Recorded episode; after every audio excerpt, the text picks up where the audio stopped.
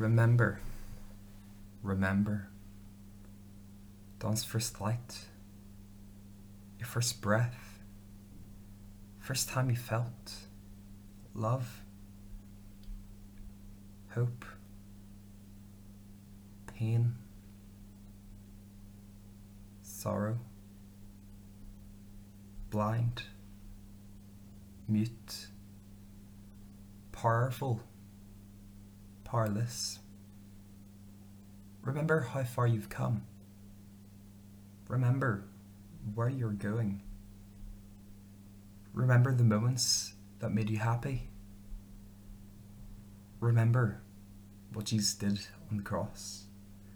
Remember the wine that represents his blood poured out. Remember the bread of his body broken for you.